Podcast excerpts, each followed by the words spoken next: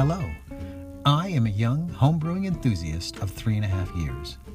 I am going to use these podcasts to document my successes, failures, thoughts, insights, and adventures on my favorite hobby, homebrewing.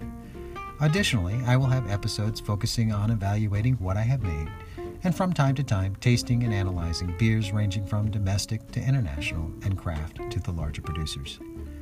Occasionally, I am hopeful to have a fellow homebrewing enthusiast join in the discussion. So please, relax, listen, and have a homebrew or two. My favorite saying is a beer is best served when you make it yourself.